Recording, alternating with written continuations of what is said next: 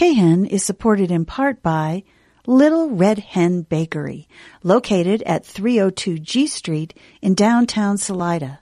Little Red Hen specializes in hometown fresh-baked bread, bagels, and treats, all made with organic and local ingredients. A full menu, including the wood-fired oven schedule and daily specials, can be found on their Facebook page at Little Red Hen Salida. Cahan and Little Red Hen, just two hometown chickens working to keep Salida, Salida.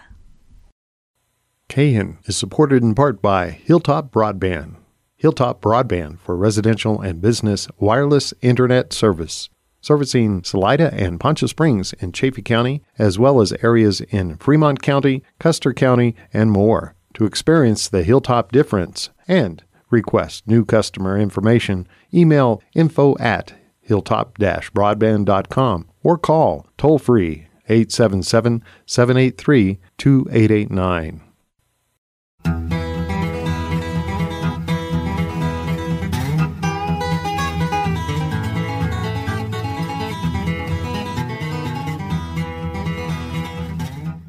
Well, welcome, friends, to another edition of On the Rails with me, your host, Forrest Whitman. We are sitting here in the Cahan Caboose, just rolling along at a moderate speed. We've got our engineer up in the head end.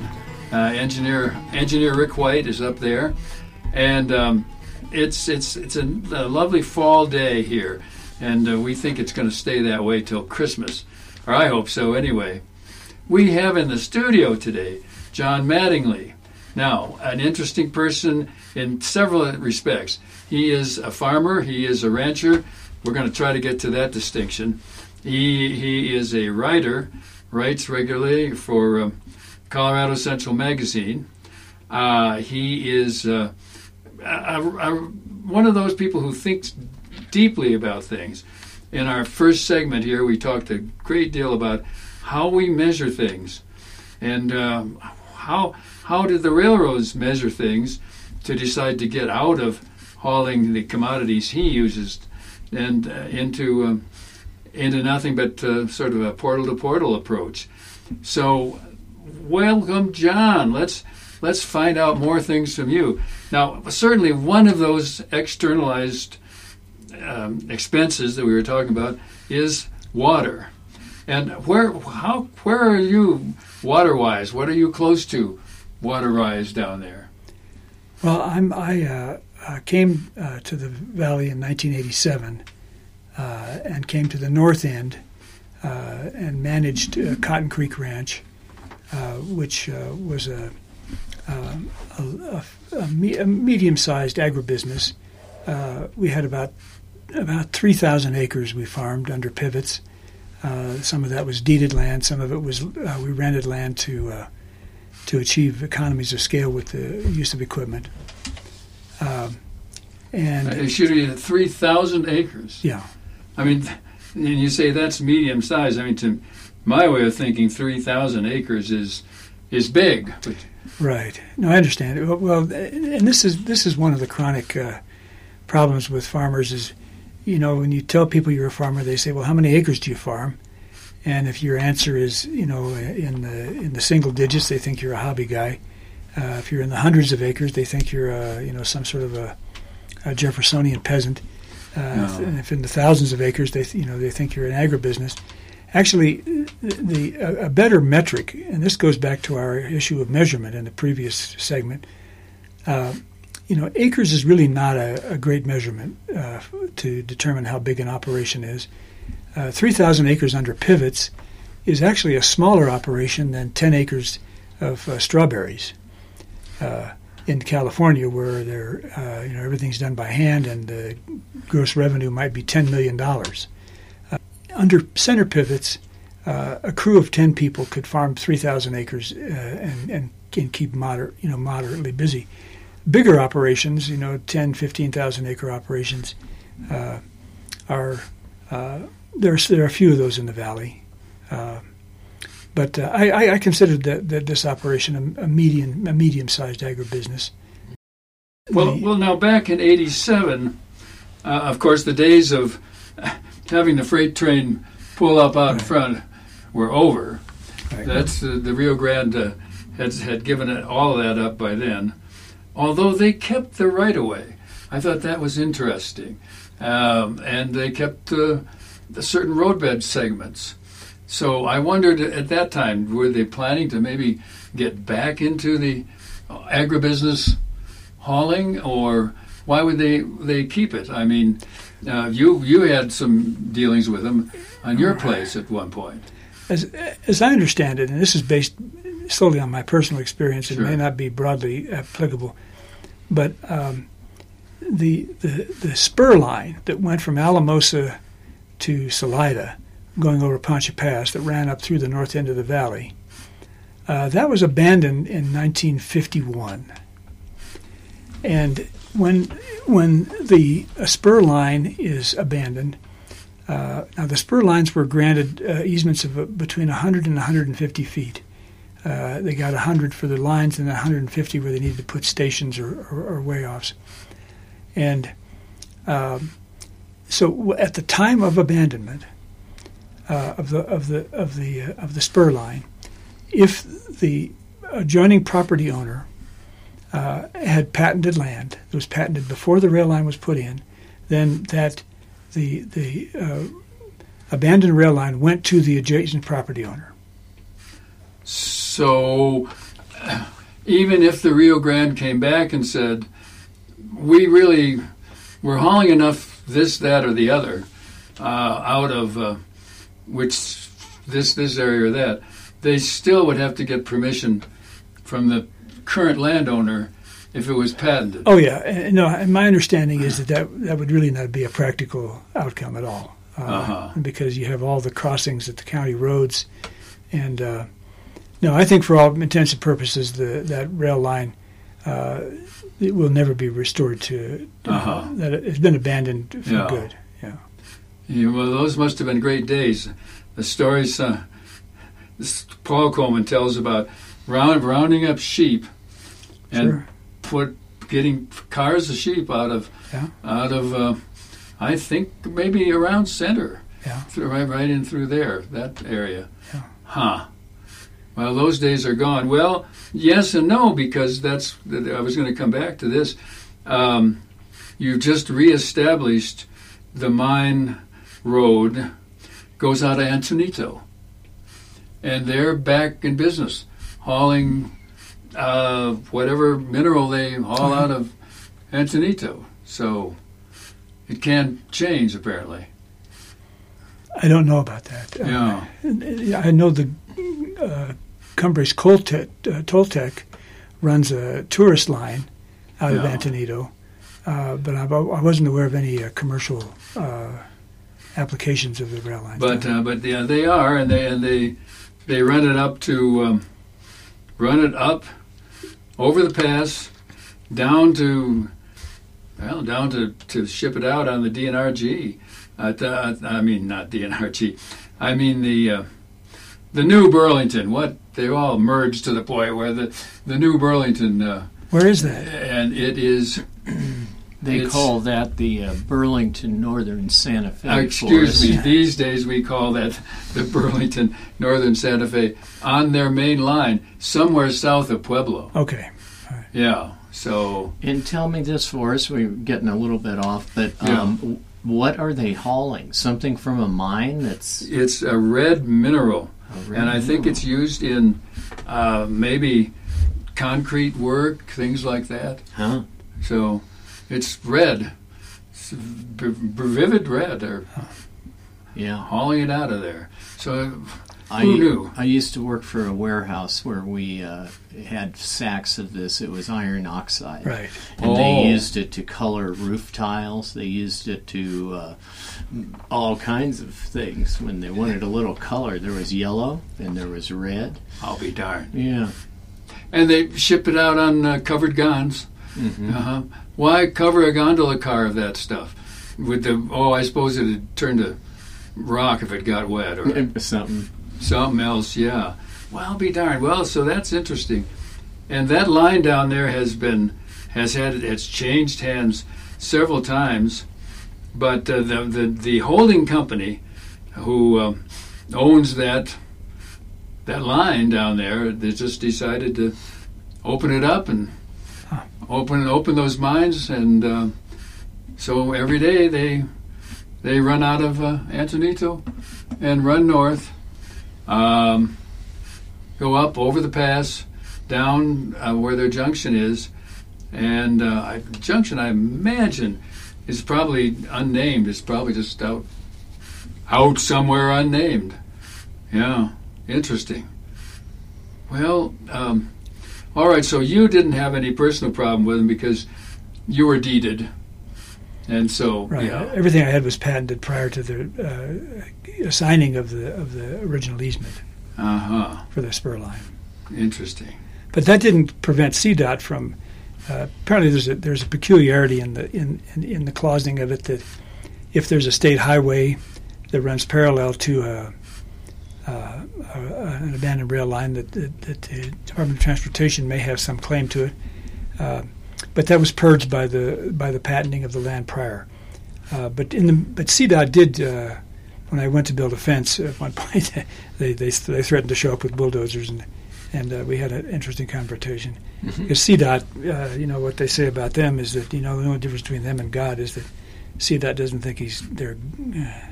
God doesn't think he's CDOT. God doesn't think he's CDOT. Well, that's interesting too when you think about the power that CDOT does seem to have. They do. Yeah, they do. And well, my goodness, all these things come together. Back to accounting. It all becomes accounting. It does. It really, really does. And now, getting back to how that's all going to work out for the new mines down there. Now, Walsenburg is where the old line that went up and over La Veta Pass. Right. It went up over La Veta Pass, came down to Walsenburg. Now, you have to wonder, did they must have retained some rights, because I've seen the old junction. It's practically in downtown Walsenburg. I mean, it's behind the jail down there where the La Veta Pass line comes right down. Now that mineral, whatever it is, iron oxide, you're saying? Yeah, most likely.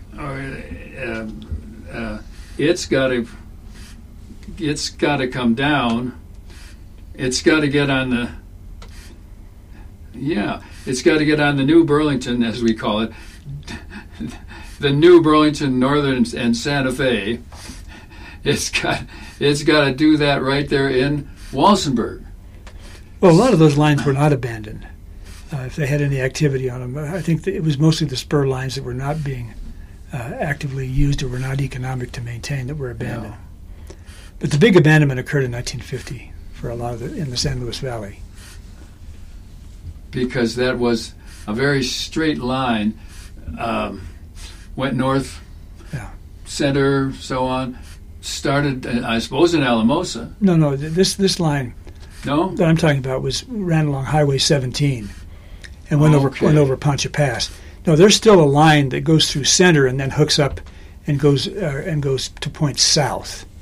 And they do use a lot of the bulk grain and field warehousing systems in and around center do use the rail lines to move bulk commodities out of the San Luis Valley to point south. So they would use that for the potatoes? I don't think they use it for potatoes so much. No, hops maybe? Hops is not a big crop. No, it'd be oats, barley, wheat. It would be. Yeah. You mean Coors Beer doesn't still brew its beer from the hops in the San Luis Valley? Well, I don't think so. Oh, be darned. Yeah. That was always their selling point, Well, they use the barley. They use they create the mesh from San Luis Valley barley. Barley. Yeah, that was always their big selling point. That only in Colorado could you get these, as you say, barley and basic ingredients. Well, the reason is that in the San Luis Valley you have the cool temperatures, and that allows the barley to fill out and be a heavy bushel weight barley. Barley, normally weighs in at about 46 pounds to the bushel. And in the San Luis Valley, a good two-row barley, brew barley will bushel out at 50 pounds. So it has more nutrients. Yes. And makes a better mash. Yeah. And why it's popular in health food stores per se. I've never tried it, but the idea of eating some barley mash doesn't appeal, but maybe it's good for you. Well, maybe. Maybe. Yeah, this isn't necessarily a health show. It's a railroad show. Okay, but then the railroads, the other thing they had was water rights to water, and that's still pretty incredible when you think about the things that have been done there. And the famous Gary Boyce and his American Water Distribution, Inc., I think it was called. No. Gary Boyce was Stockman's Water Company. The predecessor of Boyce was the Harry Anderson and Maurice Strong, who formed American Water Development Incorporated, AWDI. That was an adventure which was based on the fact that the San Luis Valley water had tremendous value on the eastern slope. And the developers of AWDI were under the impression that the San Luis Valley would get on board with them on this idea of selling some of the water to the eastern slope and thereby generate economic benefit backwards to the valley. AWDI met with a lot of opposition. There was a real uprising. When I arrived in the San Luis Valley in 1987, I had to be very careful about saying if I was in favor of AWDI or not, because if you were in favor of AWDI, you might not be able to get services from certain people. Wow, that's serious. It was pretty serious. The opposition was very deep rooted, very grassroots, and it was rooted in this idea that that the San Luis Valley is an agricultural community. And we don't want any of our water to be, used on the eastern slope. And it got some assistance from people who had a spiritual angle on that, that the water had a spiritual ingredient. And then people in the wildlife and environmental end were pointing to the fact that, the wetlands were necessary for the unique bird wildlife that came through the valley and so forth. But Gary Boyce, then, he picked up in the aftermath of AWDI. AWDI was pretty roundly defeated in court because when they realized that the water rights that they were going to use to change the use of, to export to the Front Range, that they were going to take a huge haircut in the paper right versus the exportable right. And this derives from the fact that when you have a surface water right, which is what AWDI had, when you put water out and flood it on a field, the great majority of that water returns to the system. At least half of it does. In some cases, even a greater percentage returns back to and becomes somebody else's water right downstream.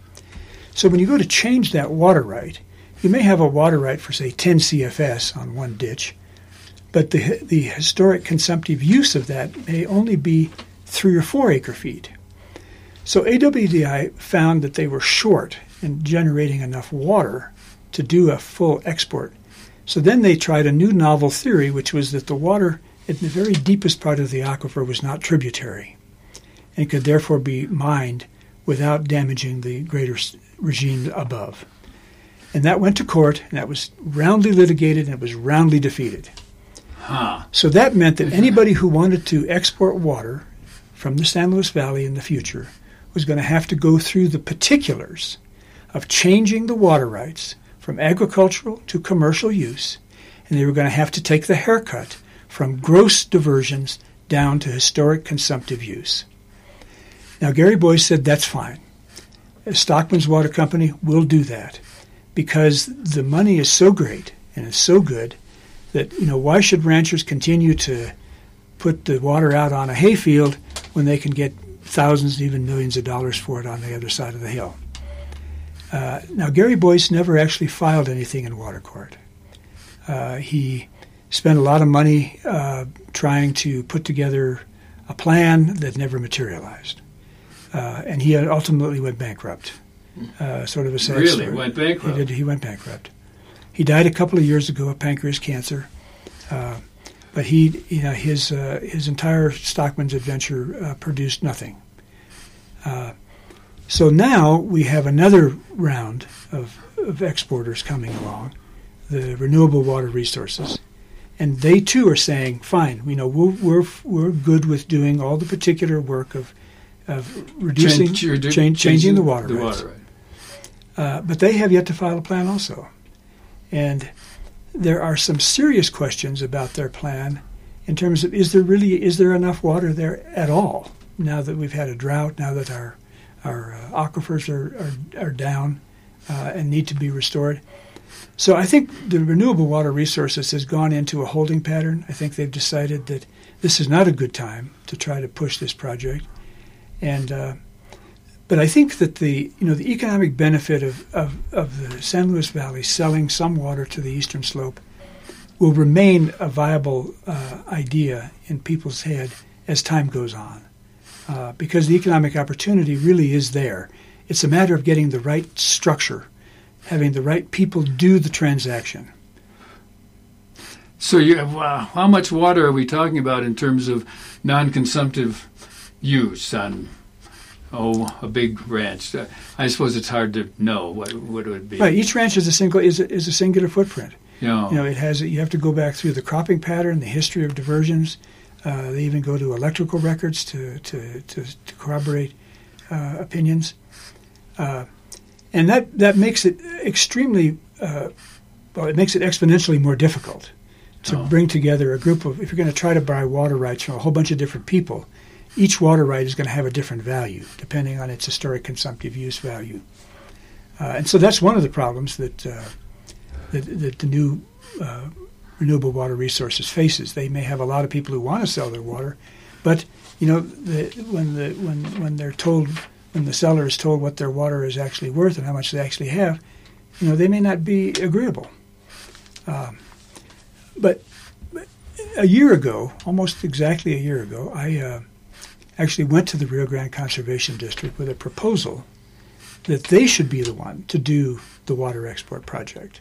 The Rio Grande Conservation District itself, the mother district, they have the gravitas, they have the trust, and they have the resources to do a deal with the eastern slope that would result in a specified amount of water sold. The return flow of capital would be fair to the valley and could be an economic boon to the valley. Oh. And yet. Well, there was huge resistance to that. I called it buy and bank. My proposal was that the district go and have the municipalities that need water on the eastern slope, have them issue water bonds, 30-year, 40-year water bonds. This is a great time to issue bonds because they can issue them at 2 and 3%. Then use that capital to buy farms in the valley and let them sit idle. And during that time, the aquifer can be restored because of the reduction of use. And then after a 10 to 15-year period, when the aquifer has been restored, then the conservation district could engage in structuring the infrastructure and the plan that would actually export the water and govern the return flow of capital to the valley. And so they're probably still dealing with that idea. Well, they rejected the idea pretty roundly a year ago, and the perception is that the conservation district would be stepping out of its typical role to do such a thing. And there's also this embedded. We almost have this. There's a confirmation bias. We've been against water export for so long that for people to change their mind is going to require a real change of their brains, right? But I think in a 10 to 15 year horizon, you will see that some entity will do an exchange with the eastern slope. The reason is that the water is so valuable over there. You know, when you take water from this basin and put it into another basin, that water is new water to the system. So it's governed under a different pattern of administration, because it can be reused to extinction is the term of art. Ah, I see. So if you tend 20,000 acre-feet a year over to the eastern slope, by the time that's reused, it could easily be 100,000 acre-feet. Oh. Because the municipality can reuse it and sell it, put it back in the river, and somebody else can reuse it. And right now, you know, the value of an acre-foot of water on the Colorado River is approaching $300,000. My gosh. So the amount of capital that could return flow to the valley from a well-managed, trust-driven sale would be enormous. Enormous. Yeah. Well, friends, we have covered some topics in the old caboose today that we never would have. We started out with just looking at how railroads had served the agricultural interests of the San Luis Valley, and we've gone from that to general accounting principles, gone from that to, and why have we done that is because we've had John Mattingly, a real expert in this, here in our interview chair today. And I know this is an interview I'm going to listen to and re-listen to in the years to come, for sure. And well, does our engineer have any last words? Well, we've got about another minute to... Well, I agree, Forrest. This has been, and John, it's been a very, very interesting interview, kind of different than our style. And thank you for coming in from the San Luis Valley, and I look forward to seeing you again. All right. Well, thank you. All right, we're just about ready to wrap up this segment of On the Rails, and you know how we wrap up. Well, we've got 60 seconds. You've got about a minute, yeah. Got about a minute. Enough time just to say, again, as we're trying to remember to say, that what keeps this train going is you pressing that little button that says donate at KHEN. I'm trying to remember to say that to each segment. Yeah, I think it's a good idea for us. And it's KHEN.org. And we know that we have a lot of online listeners for this show, and they come from all over the place. So consider hitting that donate button. It's a very easy process. And become a member of KHEN, Salida, Colorado. Again, having John Mattingly here, very, very special guest. And we'll listen to this interview over and over again. All right, it's time to pull the old caboose into the sidetrack, give the five toots, the famous five toots, which is go to beans, five rapid toots, blah, blah, blah, blah, go to get out of here, go to beans. And how we do that is we all sit on the back porch of the caboose, we look back down the line, we usually light a fusee to throw out into the snow so you have a nice red glow, and we say highball. So at the count of three, 1, 2, 3, highball, highball.